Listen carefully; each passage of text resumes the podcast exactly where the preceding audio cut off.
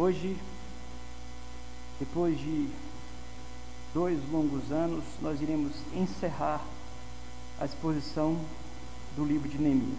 Neemias capítulo 13.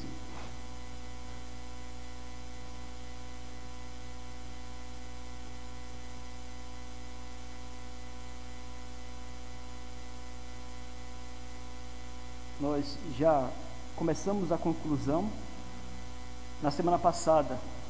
Aqueles que estavam aqui presentes ouviram-me dizer que o texto é muito rico, então nós não poderíamos concluí-lo apenas na, na semana que se passou. Então a conclusão foi dividida em duas.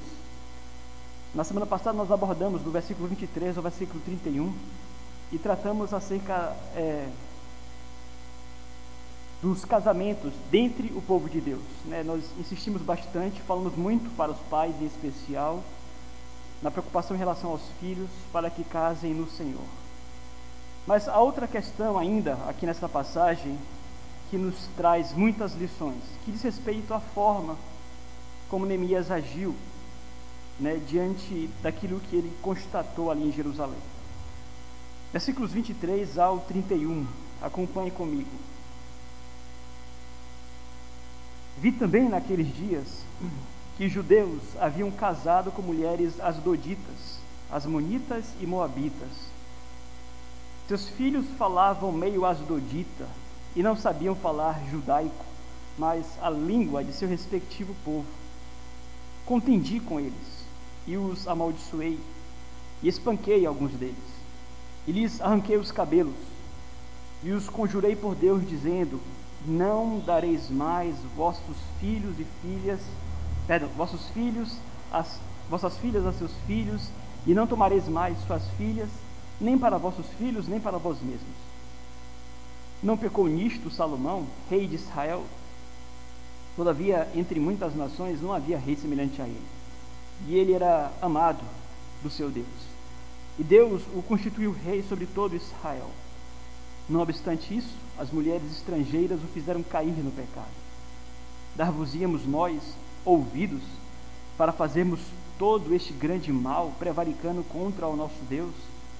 casando com mulheres estrangeiras. Um dos sacerdotes, um dos filhos de Joiada, filho do sumo sacerdote Eliasibe, era genro de Sambalate, o Uronita, pelo que o afugentei de mim. Lembra-te deles, Deus meu, pois contaminaram o sacerdócio, como também a aliança sacerdotal e levítica. Limpei-os, pois, de toda a estrangeirice, e designei o serviço dos sacerdotes e dos levitas, cada um no seu mistério como também o fornecimento de lenha em tempos determinados, bem como as primícias. Lembra-te de mim, Deus meu, para o meu bem. O capítulo 13 de Neemias, meus amados, ele é muito rico. Ele é um capítulo que se põe à parte dos outros outros 12 capítulos que o antecedem. Nós sabemos que há um, uma viagem que Neemias faz para Suzã e ele se ausenta então de Jerusalém. Uma das grandes lições que nós já aprendemos aqui no capítulo 13 é que nós precisamos estar continuamente corrigindo as nossas próprias vidas diante de Deus. Todas aquelas decisões que Neemias já havia tomado no capítulo 10, ele precisa voltar a tomar, ele precisa tomar novamente. Agora, no capítulo 13, as mesmas coisas, os mesmos pecados a serem corrigidos, os mesmos pecados a serem corrigidos. Isso nos faz lembrar de um dos lemas da reforma protestante que nos diz: Igreja reformada, sempre reformando. A reforma nunca é plena, nunca é absoluta, nunca é completa. Nós somos ensinados por Neemias capítulo 13 que precisamos estar o tempo inteiro reformando a nossa vida diante de Deus. É por isso que é tão importante, meus amados, que domingo após domingo nós estejamos aqui. Às vezes ouvindo a mesma coisa, ouvindo o que nós já ouvimos, mas é com o propósito de corrigirmos os nossos corações teimosos e para que nós possamos de fato nos colocar diante do Senhor. É o que nós encontramos em Neemias 13. Ele conclui dizendo: Limpei, designei, forneci, e cá está, estamos nós diante de um homem que precisa estar repetindo seus esforços. Isso, sem dúvidas, nos traz uma lição com respeito às nossas vidas. Mas, Neemias 13 não nos ensina apenas como temos que lidar com o nosso pecado. É interessante, porque Neemias 13 também traz preciosas lições acerca de como lidar com o pecado do outro, com o pecado na igreja, com o pecado do povo de Deus, o que, o que não é matéria fácil. Esses dias eu conversava com adolescentes da UPA que sugeriam é, um tema, né, para que pudesse ter uma palestra sobre família. E o tema que elas sugeriram foi família tóxica. Eu parei para conversar com elas, expliquei para elas que essa linguagem, né, família tóxica, não é linguagem bíblica. Na verdade, isso é coisa do mundo. E para o mundo, realmente, diante do pecado dos outros, nós precisamos nos afastar para que nós não venhamos aqui prejudicar o nosso psicológico. E de certa forma há uma certa impiedade no mundo através desse ensino que lhe diz: olha, você tem a capacidade de se reconhecer como alguém que não é tóxico. Então você tem que se afastar de quem é. Isso cria um antagonismo impiedoso sem precedentes. Não é isso que a Bíblia ensina. Diante do pecado à nossa volta, nós somos ensinados a tratar as pessoas com misericórdia, a corrigi-las, a bem verdade, mas tendo a consciência de que nós mesmos somos pecadores. No entanto, eu quero chamar a atenção ao fato de que lidar com o pecado do outro, o pecado alheio, não nos é uma matéria tão simples e tão fácil assim. Nós não sabemos, às vezes, como proceder, quando calar, quando não calar, quando falar e quando não falar. Quando, de fato, agir com uma maior paciência e com mais misericórdia. Ou quando agir, eventualmente, com maior rigor e com mais rigidez. A Bíblia trata do assunto de forma vasta, e Neemias 13 também fala sobre isso. De modo que a pergunta que eu quero responder aqui nesta manhã é a seguinte: O que aprendemos com Neemias acerca de como lidar com o pecado praticado no meio do povo de Deus? O que é que Neemias 13 nos ensina acerca de como lidar com o pecado praticado? Me refiro aqui ao pecado praticado no meio do povo de Deus. E nós temos aqui duas respostas, duas lições muito preciosas. Primeiro, nós aprendemos com Neemias que precisamos sim, precisamos julgar, precisamos julgar, precisamos corrigir na palavra aqueles que estão sob os nossos cuidados. E aqui eu já me antecipo para dizer que todos nós estamos sob os nossos cuidados. Somos aqui pastores uns dos outros também. Quando você vai ao capítulo 13 de Neemias, nós encontramos aqui a disciplina praticada por Neemias. Não apenas no, nas, nos versículos que nós lemos desde o início do capítulo 13, há aqui a exposição da prática, da disciplina por parte de Neemias. E quando nós falamos em disciplina, meus amados, nós temos dois aspectos dela. Nós temos a disciplina positiva e a disciplina negativa. Disciplina tem que nos trazer à mente a ideia de treinamento. Disciplina tem relação com o discipulado, assunto inclusive que nós reservamos para tratar com a igreja depois. Mas a disciplina envolve você treinar pessoas. Pais, por exemplo, como disciplinam seus filhos, estão treinando seus filhos. E o treinamento tem um aspecto positivo e um aspecto negativo. Positivo na medida em que há o ensino, que há o propósito de fazer com que a pessoa entenda, aprenda, conheça e cresça. É o aspecto positivo do treinamento da disciplina. De certa forma, como eu estou pregando aqui para vocês, vocês estão sendo disciplinados, estão sendo ensinados, corrigidos. Isso aqui é disciplina também. Esse é o aspecto positivo da disciplina. Mas há também um aspecto negativo, que envolve a correção quando as coisas não estão andando bem, que vem com o propósito de apontar para o aspecto positivo. O que nós encontramos aqui no Neemias 13 é o aspecto, é o lado negativo da disciplina. É Neemias não apenas ensinando, mas Neemias aqui corrigindo os, os judeus do seu tempo. Nós já lemos algumas passagens, mas nós encontramos disciplina dele sendo aplicada, por exemplo, quando ele encontrou Tobias, né? morando dentro de um alojamento no templo. E quando nós vamos ao versículo 8 do capítulo 13, acompanhe comigo, nós lemos o seguinte: Isso muito me indignou a tal ponto que atirei todos os móveis da casa de Tobias para fora da câmara. Nós pregamos essa passagem. Mas qual foi a atitude de Neemias aqui, num exemplo da sua disciplina negativa? Neemias entrou no templo, constatou a presença de um estrangeiro, de um pagão morando no templo do Senhor, e a medida que ele tomou para disciplinar Eliasibe, que era o sacerdote, e também a Tobias, não foi uma medida assim lá muito branda. Pelo contrário, imaginem vocês que ele nos diz aqui que atirou os móveis para fora. A imagem aqui, literalmente, é de Neemias pegando as coisas de Tobias e jogando para fora. Não há aqui carro de mudança, não há aqui muita conversa. Há uma atitude mais firme, mas é mais íntimo de como Neemias age com um propósito de corrigir nesse contexto, nessa situação.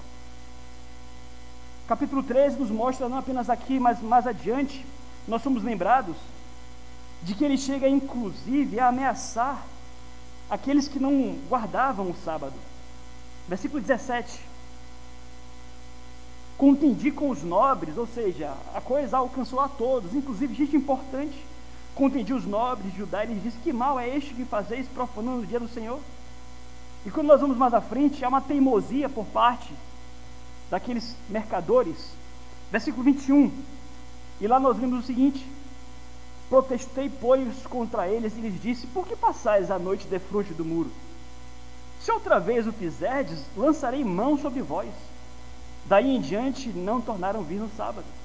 Então observe como a disciplina se revela aqui, não apenas no lançar dos móveis, na contenda com gente importante, mas também na forma dele de ameaçar. Ele disse: Fechem-se as portas de Jerusalém. Fecharam-se as portas. E os mercadores, na teimosia deles, dormiam. Nós falamos, nós falamos sobre isso, nas portas da cidade. Neemias volta-se para diz: Vou embora. Porque se vocês não forem embora, eu vou lançar a mão sobre vocês. E aí nós chegamos naquela situação que nos é mais estranha, talvez, quando ele parte para cima dos pais, que no fim das contas haviam dado às suas filhas. E no que diz respeito à disciplina negativa aplicada por Neemias, o que, que a Bíblia ensina? Versículo 25 contendi com eles e os amaldiçoei. Espanquei alguns deles e lhes arranquei os cabelos. E conjurei por Deus, dizendo: Não dareis mais. E o texto segue. Mas são textos, meus amados, que nos mostram claramente que o capítulo 13 mostram a prática da disciplina por parte de Neemias. E sem dúvidas, sem dúvidas, nós temos o que aprender aqui. Neemias contendeu com eles, obviamente, e aqui nós temos já de antemão a necessidade de dizer que ele o faz não por um capricho dele. O que nós encontramos em Neemias não é um homem egoísta que está preocupado com ele. Você encontra em Neemias o exemplo de um homem que possui uma piedade, um zelo piedoso, um desejo pela glória de Deus. A preocupação de Neemias aqui é purificar os seus compatriotas. Ele quer aqui purificar o povo de Deus, porque ele sabe que aquele povo de Deus foi separado para ser povo de Deus. O seu alvo aqui é este. E é dessa forma então que ele usa o seu poder. Na verdade, Neemias ele vai até as últimas instâncias porque ele afronta, na verdade, ele combate o pecado que já havia se instalado e praticado nas mais altas instâncias em Jerusalém. A coisa estava tão enraizada que o pecado havia se instalado lá na família do sumo sacerdote de Israel. Que loucura! Mas está lá em Mias, versículo 28, para tratar da questão. Versículo 28 diz assim: Um dos filhos de Joiada, filho do sumo sacerdote Eliasibe, era genro de Sambalate, o Oronita, pelo que o afugentei de mim. Sabe, em meio a toda a preocupação de Neemias em praticar disciplina e purificar o povo de Deus, ele tem um cuidado especial com os sacerdotes, com as famílias dos sacerdotes. Então, o texto nos diz que ele tomou o cuidado em especial de purificar o, ofício sacerdotal, certificando-se de que todo sacerdote estivesse qualificado para ser sacerdote do Senhor. Então ele mexeu com gente grande. Aliás, no início do capítulo 13, ele já havia descoberto, como nós lemos lá, que Tobias havia se adentrado no templo. Tobias e Sambalate, nós lemos, eram grandes inimigos do povo de Deus. Sabe, Tobias e Sambalate não tinham compromisso nenhum com a palavra de Deus, com a glória de Deus, nem mesmo com o povo do Senhor. E agora o que é que Neemias descobre? Ele descobre que o filho do sumo sacerdote, Eliasibe, era genro de Sambalate, que na verdade era o maioral dos inimigos de Israel. Que loucura! Então o texto dá a entender que Neemias ele fez alguma investigação ele investigou algumas coisas. E depois de alguma investigação, ele descobriu que aquele menino era casado com a filha de Sambalate. E na verdade, como já foi dito aqui, Sambalate ele possuía, ele estava na mais alta posição dentre os círculos daqueles que odiavam Neemias. Nós vimos quanta oposição Sambalate e Tobias fizeram a Neemias. E na verdade o compromisso deles era era o povo samaritano. Eles não tinham interesse nenhum na reconstrução de Jerusalém, pelo contrário. Então o que Neemias constata aqui, por exemplo, é algo muito sério, algo muito grave. Nada seria mais grave do que isso, senão o fato de que o próprio sumo sacerdote casasse com a filha de Sambalate, mas era o filho dele. Ele age, ele age para corrigir a situação. Então o texto vai nos dizer que inclusive ele afugenta, né? Ele afugenta aquele menino da presença dele. E tudo dá a entender que, me parece que esse rapaz não anuiu a ideia de Neemias, não concordou com Neemias com o fato de que eles não deveriam se casar com as estrangeiras. E no que o rapaz não concorda, Neemias o afugenta. E o termo afugentar aqui vem do hebraico caçar. Neemias o caça, ou seja, no fim das contas, Neemias o destitui do sacerdócio para sempre e o expulsa de Jerusalém. Há aqui, na verdade, uma medida mais drástica diante de uma pessoa que não se dispõe, na verdade, a acatar as suas medidas. Flávio José vai dizer, inclusive, que o nome desse rapaz era Manassés. O filho de Eliasibe, genro de Sambalate, se chamava Manassés. E ele nos disse que após ser expulso de Jerusalém, ele se uniu a Sambalate e então foram construir um templo no Monte Gerezim para os samaritanos. Então vocês vão lembrar aqui daquela passagem quando Jesus encontra a mulher samaritana e a mulher faz uma pergunta para Jesus: Senhor, onde é que nós devemos adorar? Em Jerusalém ou em Gerezim? Porque já havia um outro templo que fora construído após esse episódio para que Manassés, genro de Sambalate, pudesse ali ser sacerdote do Senhor. E Cristo naquela ocasião repreende, ó, a salvação vem dos judeus, vocês estão errados. Interessante então, porque observe como as medidas são necessárias e drásticas. Sabe, Israel perdera o filho do sumo sacerdote. Aí você pode pensar, pastor, isso não seria uma grande perda? Não seria uma grande perda para o sacerdócio em Jerusalém não poder contar com Manassés? E aí nós chegamos à conclusão que Neemias compreendeu que a obra seria muito mais bem executada sem ele. Às vezes nós queremos, sabe? Nós queremos a todo custo não perder ninguém. Isso é um perigo. Nós não podemos aqui negociar nossa paz ao custo do pecado. Jamais. Nós queremos a paz, a bem verdade. Nós sempre iremos pleitear pela paz, mas aquela paz que se respalda na verdade, na palavra de Deus. Nunca deveríamos negociar para que tenhamos paz ao custo do pecado. Neemias tem isso muito claro. Neemias não tem problema nenhum em afugentar em sua presença. Houve a correção, mas não houve a submissão. O ponto foi esse. Então vai embora. O que, é que nós aprendemos aqui, meus queridos, com isto? Neemias 13 nos ensina que nós precisamos sim julgar, corrigir na palavra aqueles que estão sob os nossos cuidados. Em casa, por exemplo, os pais precisam fazer isso com relação aos seus filhos. Os pais precisam o tempo inteiro julgar os seus filhos. Porque hoje em dia nós ouvimos muito, ah, não me julgue, não é? Quando na verdade esse não me julgue contrapõe o amor ensinado e revelado aqui na palavra de Deus no exemplo de Neemias. Pais amam seus filhos e por isso pais julgam os seus filhos o tempo inteiro. Sabe, eu não sou pai, mas eu sou filho, repito, eu sei como é difícil, como é difícil ter que lidar com os pecados dos filhos. Às vezes os filhos, eles querem intimidar os pais, não é verdade? Aliás, alguém até compartilhou alguma coisa no grupo dos adolescentes. Pais que às vezes ficam com medo de corrigir os seus filhos. Não é apenas os filhos que têm medo dos pais, não. Às vezes os pais têm medo dos filhos. Mas observe, é dever do pai enfrentar tais medos eventuais e julgar e corrigir por amor. É necessário que seja assim, e em Jerusalém era da mesma forma, havia essa necessidade de julgamentos corretivos. Então, observem, o que é que nós aprendemos aqui com o exemplo de Neemias, meus amados? Não é egoísmo quando um líder insiste em coisas que estão na Bíblia. E aqui, obviamente, o líder ele tem, que, ele tem que estar debaixo da Bíblia. Mas se o compromisso é Bíblia, se a questão é Bíblia, não tem o que se discutir.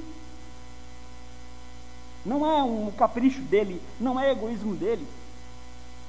É, na verdade, o dever de zelar para que seus filhos estejam firmados na palavra. E esta era a razão pela qual Neemias agia dessa forma.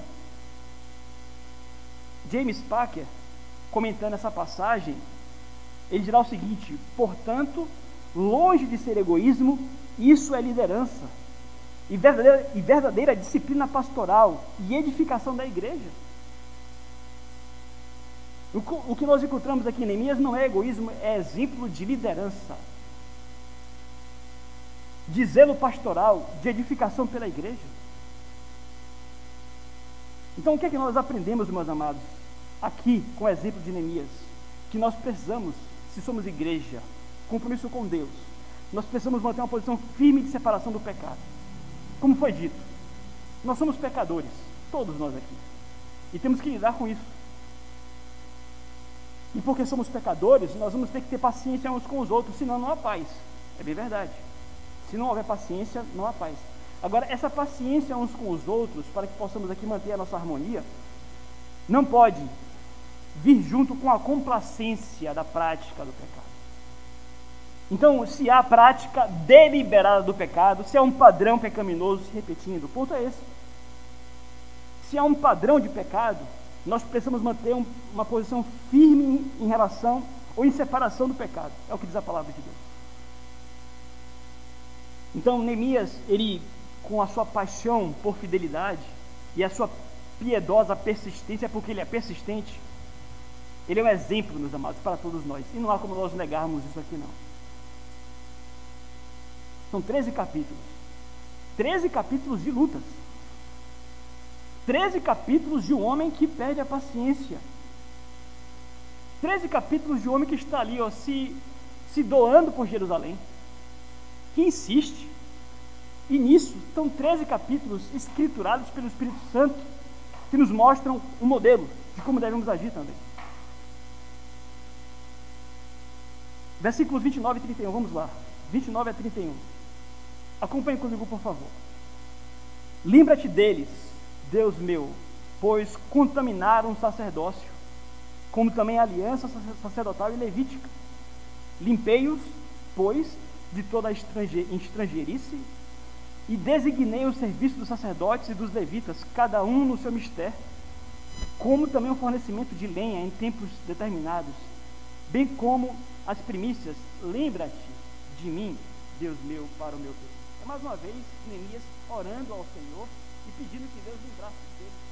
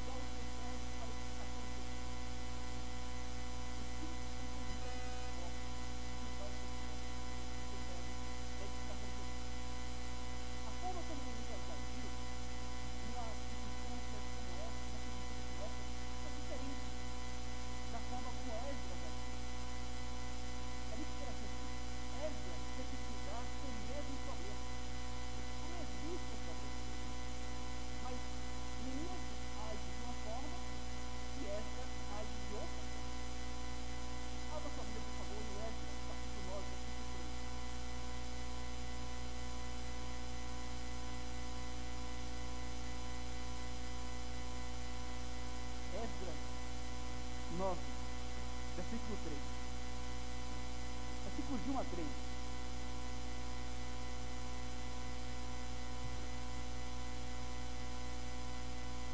Acabadas, pois, estas coisas, Esdras está antes de Neemias, pessoal.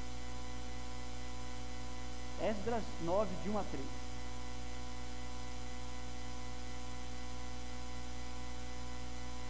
Acabadas, pois, estas coisas, vieram ter comigo os príncipes, dizendo: O povo de Israel e os sacerdotes e os levitas não se separaram dos povos de outras terras, com as suas abominações, isto é, dos cananeus, dos heteus, dos perezeus, dos jebuseus, dos amonitas, dos moabitas, dos egípcios e dos amorreus, pois tomaram das suas filhas para si e para os seus filhos.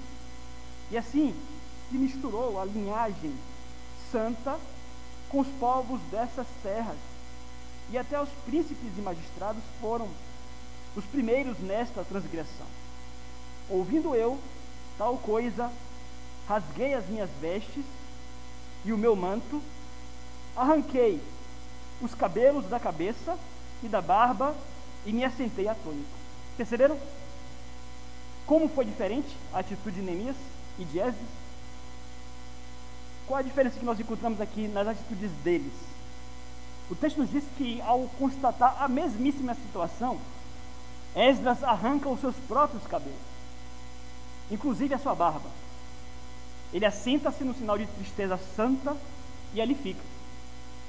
Neemias, por sua vez, ao invés de arrancar os seus cabelos, ele arranca o cabelo dos outros. Ele parte para cima deles e arranca o cabelo deles, numa, no sinal de indignação santa. Mas além disso é interessante porque há decisões diferentes também. O texto de Esdras segue, nós percebemos que Esdras dá fim àqueles casamentos. Esdras é, provoca o divórcio daquelas pessoas. Esdras, de certa forma, ordena para que aqueles casamentos sejam desfeitos. Neemias não faz isso. Neemias não ordena o divórcio. O povo permanece casado como está. Mas há uma preocupação de Neemias de que não se casem mais. Então é interessante, nós podemos nos perguntar aqui: quem foi que agiu mais corretamente? Hum? Esdras ou Neemias?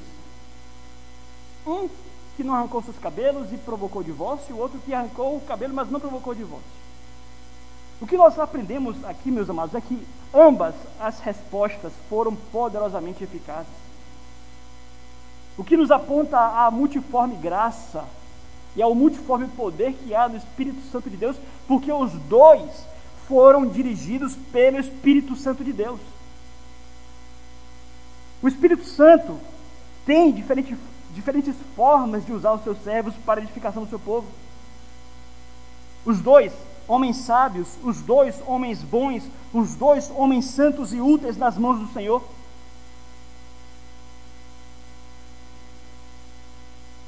capítulo 13, e aliás, nós não podemos perder de vista que quem escreveu Neemias foi o próprio Neemias. O capítulo 13, lá de Neemias, nos mostra, e ele confessa francamente que ele estava irado. Versículo 8 do capítulo 13, acompanhe comigo. Isto muito me indignou, a tal ponto que atirei todos os móveis, ou seja, as atitudes de Neemias não são livres da ira dele ele diz claramente: Eu agi irado.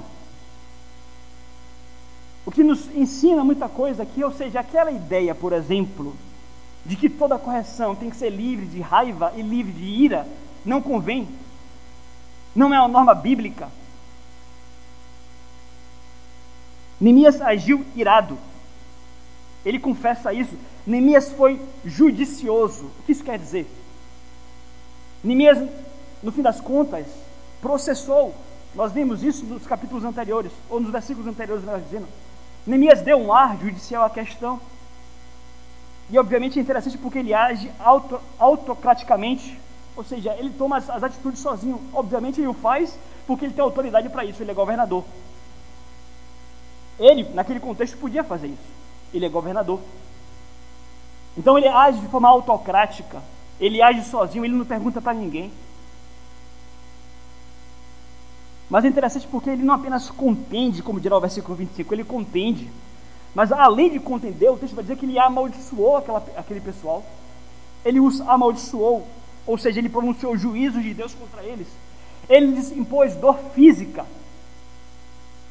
E lhes impôs a vergonha, porque o arrancar os cabelos implicava em vergonha pública também. Então percebam vocês que as atitudes de Neemias não foram brandas, longe disso. E aí nós vimos a pergunta que talvez não queira calar aqui nesse momento. Será que a repreensão agressiva de Neemias significa descontrole emocional? Hum? Seria Neemias um cara desequilibrado? Descontrolado? Do ponto de vista emocional? O texto nos deixa claro que ele repreende irado e a sua ira, na verdade, não implica nenhuma espécie de desequilíbrio emocional. Não eram simplesmente as reações cegas de um homem irado. O termo contendi, o verbo para contender usado aqui, foi os mesmos, é o mesmo verbo utilizado no versículo 11 e 17, quando ali também ele pleiteou diante dos nobres. James Packer dirá o seguinte, comentando essa passagem: a violência que lhe vemos nas palavras e atos restaurativos era, sem, sem sombra de dúvidas, calculada. Ele estava sendo tão enfático quanto sabia ser preciso para se produzir os resultados desejados. Procedimentos mais brandos não teriam bastado. O que a Bíblia nos ensina com isso? Que às vezes a única solução será de fato, a repreensão mais agressiva. E, obviamente, Neemias ele tem motivos para isso. É interessante porque essa, esse tom mais duro que Neemias dá não vem sem razão, é óbvio. E observe, o que nós estamos ensinando aqui nesta manhã para vocês é que não existe uma norma única. Não existe um padrão apenas com a qual nós devemos lidar com o pecado dos outros. A Bíblia ensina que estas atitudes vão depender das circunstâncias. E a depender da circunstância, a atitude necessária é justamente a mais dura. O que vai depender, obviamente, de duas, de dois fatores preponderantes. Primeiro, a gravidade do pecado. E segundo, a impenitência do coração, a teimosia. E os dois fatores estão presentes aqui na circunstância que Neemias tem que tratar: pecado grave impenitência, teimosia de coração. O que reclama uma resposta mais dura. É assim em sua casa também. Então, alguém pode perguntar: Ah, pastor, mas será que Neemias é um cara mal-humorado? Um cara de pavio curto? E aí, meus amados, o que Neemias 13 nos ensina é que nós precisamos ter em mente que às vezes as nossas convenções e a nossa forma de pensar está muito emoldurada por uma cultura pós-moderna, por uma cultura pós-cristã. Às vezes a forma como você assimilou tratar o erro e o pecado não é a forma como a Bíblia ensina, mas a forma como o mundo tem te ensinado. Esses dias eu li um texto de um pastor chamado Alain René, que criticava aquele filósofo conhecido chamado Cortella, porque em suas palestras esses filósofos, eles se propõem a ensinar comportamento. E o Cortella dizia, olha, nunca corrija em público, sempre corrija em particular. Elogie em público, corrige em particular.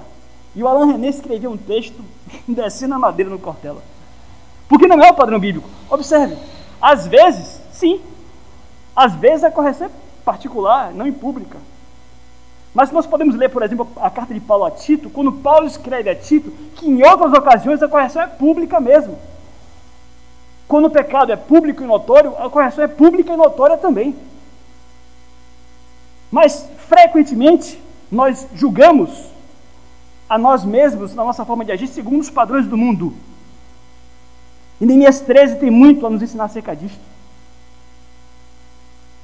No mundo hoje, por exemplo, é evidente que a violência física, por exemplo, é algo completamente inaceitável. A ponto, inclusive, de se proibirem os pais de corrigirem fisicamente as suas crianças hoje em dia. Não é verdade? Se é dito hoje que os pais não podem, é, é crime, corrigir crianças fisicamente. Mas eu lhes pergunto, o que, que a Bíblia ensina acerca disto? Me refiro aqui a pais e filhos. A Bíblia ensina ou não ensina correção física? E aliás, a didática bíblica é a sabedoria. Porque é muito mais sábio quando o pai corrige seu filho fisicamente do que colocar o seu filho num castigo onde ele fica lá remoendo e odiando seu pai por estar de castigo. É muito mais cruel para a criança passar um mês sem o videogame dela do que levar umas boas palmadas, ser corrigida e perdoada ali naquele momento.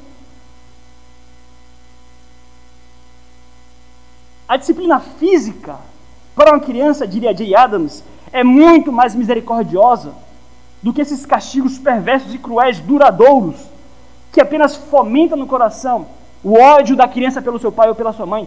E a criança fica lá querendo se matar. Essa semana, sabe, uma criança, está aí no jornal, caiu do 22 andar de castigo, porque o pai tirou o celular dela. A criança fica querendo se matar. Você, quando ficava de castigo, você não queria se matar, não? Por diversas vezes eu pensei em me matar quando era criança. Loucura, né? Nós estamos aqui contrastando sabedoria bíblica com a sabedoria do mundo.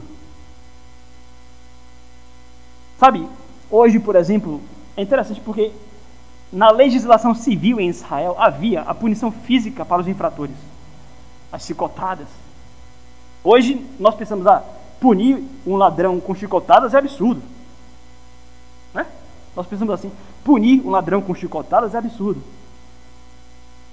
Mas esses ladrões hoje em dia, eles são jogados dentro de uma penitenciária, onde lá eles aprendem muito mais acerca do que é roubo e tudo mais.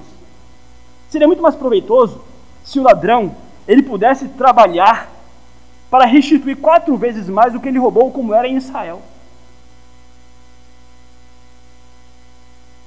Mas não, o ladrão levou o que era seu e não te devolveu mais. Em Israel havia uma legislação, inclusive, para a escravatura. E havia leis que humanizavam a escravidão.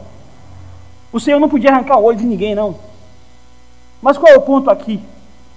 Nós estamos contaminados, no fim das contas, por um padrão que não é o bíblico. Seria muito mais proveitoso, como foi dito, se aquele que te roubou trabalhasse para você até te restituir. E não ficasse lá no covil, aprendendo o que é errado, para depois ser liberto e não restituir a ninguém. Então, observe, repito, as ações de Neemias, de certa forma, se justificam pelo fato de que ele era governador. Ele age como governador. Mas a forma como ele age tem que nos levar a pensar com toda certeza. Então, dirá mais uma vez James Packer, e aqui eu estou repetindo ele porque eu eu peguei bastante dos comentários deles para esse sermão. A suposição, olha o que ele dirá.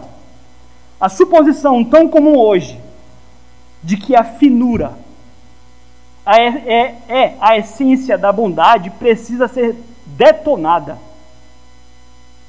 A suposição tão comum hoje de que a finura é a essência da bondade precisa ser detonada. Neemias não deve ser criticado por acreditar que há na vida coisas mais importantes do que ser agradável. Então há hoje em dia a ideia de que o cara bondoso, o cara admirável, o cara crente é aquele cara que é agradável.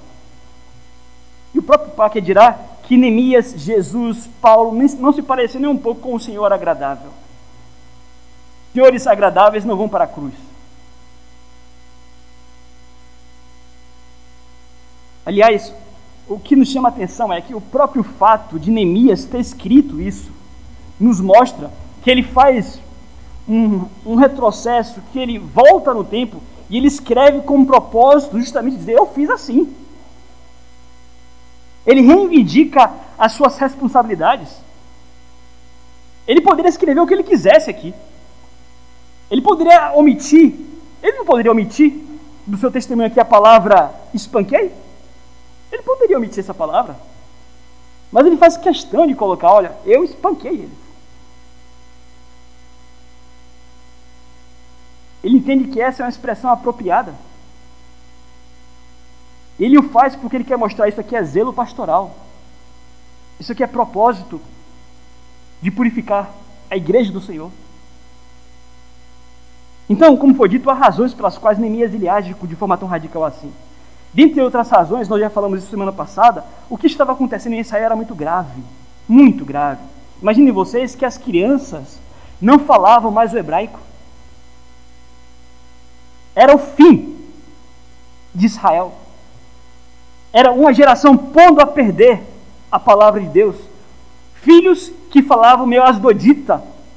Como é que iriam ler e propagar a lei de Deus para o mundo? Era algo muito sério, era um pecado mais grave. E aliás, parênteses aqui para dizer: aqueles que dizem que não existem pecados mais graves, pecadinhos e pecadores estão errados, sim, existem pecados mais graves. E observe, às vezes você não concorda com aquele líder a quem Deus colocou na sua vida, mas ele tem o discernimento para dizer se é mais grave ou não. Para você pode ser pouca coisa, é bobagem. Mas dói no ouvido, dói no coração quando algumas coisas acontecem. O que justifica a reação inimiga, sem, sem dúvida, foi uma tentativa daquelas pessoas de quererem justificar-se pelo que estavam fazendo. Eu tenho certeza absoluta que se aquelas pessoas, no fim das contas, baixassem a cabeça e dissessem: Não, Neemias, você está certo, nada disso aqui seria necessário, porque é assim. É assim na sua casa. Quando há arrependimento, quando há contritamento. Como foi que Cristo abordou a Pedro? Pedro negou a Jesus por três vezes, não foi isso? E depois de ressurreto, há um encontro entre Cristo e Jesus. Você não encontra Cristo pisando na cana quebrada. É um ensino bíblico. Cristo não pisa na, cana, na cana quebrada. Porque Pedro está moído. Pedro está com a boca no pó. Pedro está envergonhado. Pedro está arrependido, não há necessidade de palavra dura. Pedro não é um cara teimoso. Pedro ali, ali, não é um cara teimoso e orgulhoso. Então as palavras de Cristo para Pedro são brandas. Pedro, apacenta as minhas ovelhas. Observe circunstâncias diferentes. Não há impenitência. Neemias age como age porque há desculpas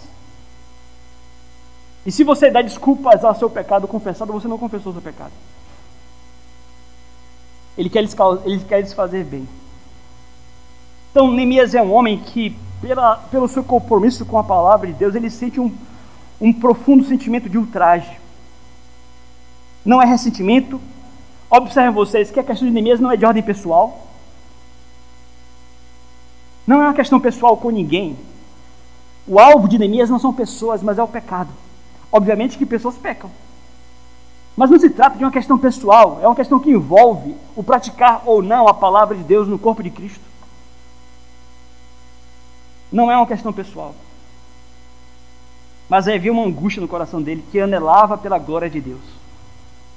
Às vezes você tem o seu coração apertado por uma situação. E aquilo dói em você. Me refiro a você. Aquilo dói em você porque você constata algo ao seu redor que você sabe que é pecado. Às vezes, quando eu vejo alguém falar o nome de Deus em vão, eu vejo no grupo lá. Meu Deus, eu tenho vontade na hora de falar e repreender, eu penso assim, eu vou, vou ter um pouco mais de paciência e tal. Mas no meu coração, no meu ouvido dói o nome de Deus em vão. Dói. Mas para tantas pessoas, ó, essa dor ou não no seu coração está relacionada ao seu compromisso com a palavra de Deus. Então entenda que algumas pessoas não vão sentir a dor que você sente e não vão entender a sua dor, mas porque elas não, não conhecem a palavra de Deus ou não têm compromisso com ela. Então nós precisamos lidar com isso. O mundanismo estava invadindo a Israel ali. E na verdade nós temos aqui em Neemias um zelo pela casa de Deus. É interessante, porque observe, Neemias aqui não está tratando de culto, não. Porque quando nós falamos da, da reação raivosa, por exemplo, de Jesus Cristo no templo, as pessoas falam, ah, pastor, mas Jesus Cristo entrou no templo com chicotes porque se tratava ali do culto, do templo. É verdade, do culto e do templo. E eu te pergunto, aqui, aqui é, é culto? A reação de Neemias em resposta ao que estava acontecendo no culto? Não. Mas é o que diz respeito, o que é, o que, é que há em comum em Jesus e Neemias? é o povo de Deus. É o pecado em meio ao povo de Deus. Então, para concluir, o que é que nós aprendemos aqui? Que nós precisamos conferir se nós estamos refletindo a forma mundana e corrupta de pensar. Se você não tem entendido, na verdade, a luz dos achismos do mundo ou de acordo com o padrão da palavra de Deus. Talvez esta mensagem nesta manhã venha justamente para te provocar essa reflexão. A de que você entenda que há em um homem que ama. E que você possa dissociar da sua mente de uma vez por todas a ideia de que esse tipo de atitude aqui não reflete a piedade de um homem santo.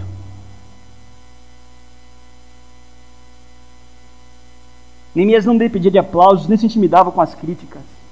Ele tinha discernimento espiritual, profunda coragem, um compromisso com a palavra de Deus e com a oração. E eu quero concluir o livro de Neemias dizendo o seguinte: Hoje nós, sem dúvidas, precisamos de novos Neemias. Muito mais quando nós olhamos para a igreja evangélica brasileira, podre, em conluio com o mundo, onde há tolerância à prática dos mais esdrúxulos pecados. E nós lembramos que a disciplina é uma das marcas de uma igreja verdadeira. Nós precisamos, sem dúvidas, resgatar, e eu creio que Neemias foi escrito com esse propósito, de instruir a igreja, por exemplo, do século XXI. Hoje nós precisamos de novos Neemias.